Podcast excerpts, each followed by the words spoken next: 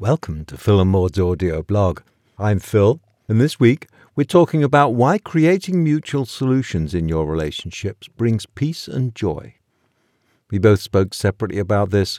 Maud said, There is an incomparable pleasure to be found in seeking and creating mutual solutions.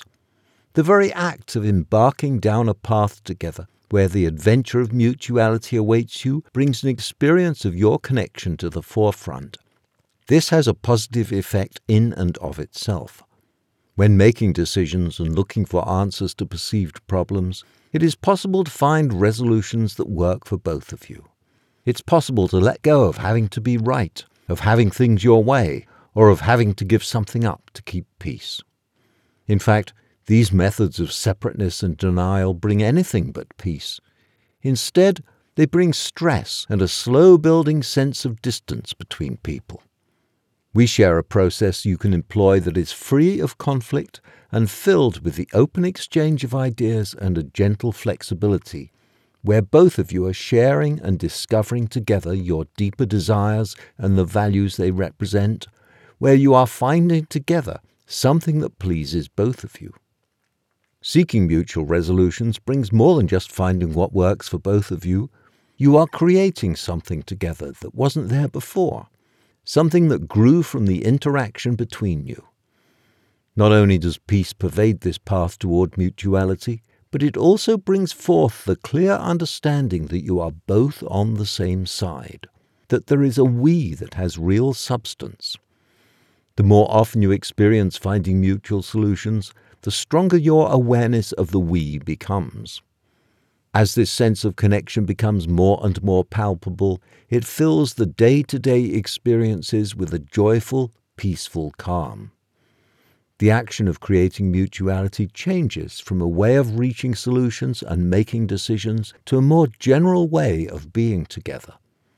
This understanding of really being on the same side and of the profound joy, surprise, and adventure that this path opens up gives you a quiet sense of warmth and love that strengthens and deepens every moment of your relationship.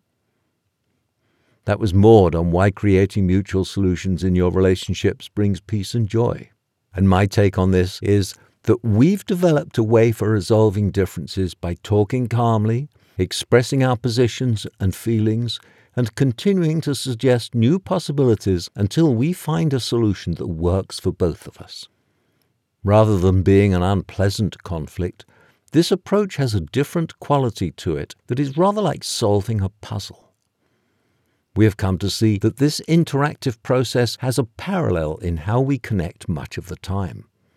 It hasn't been obvious because daily life just doesn't have the same high profile as an event resolving differences, but the same elements are there.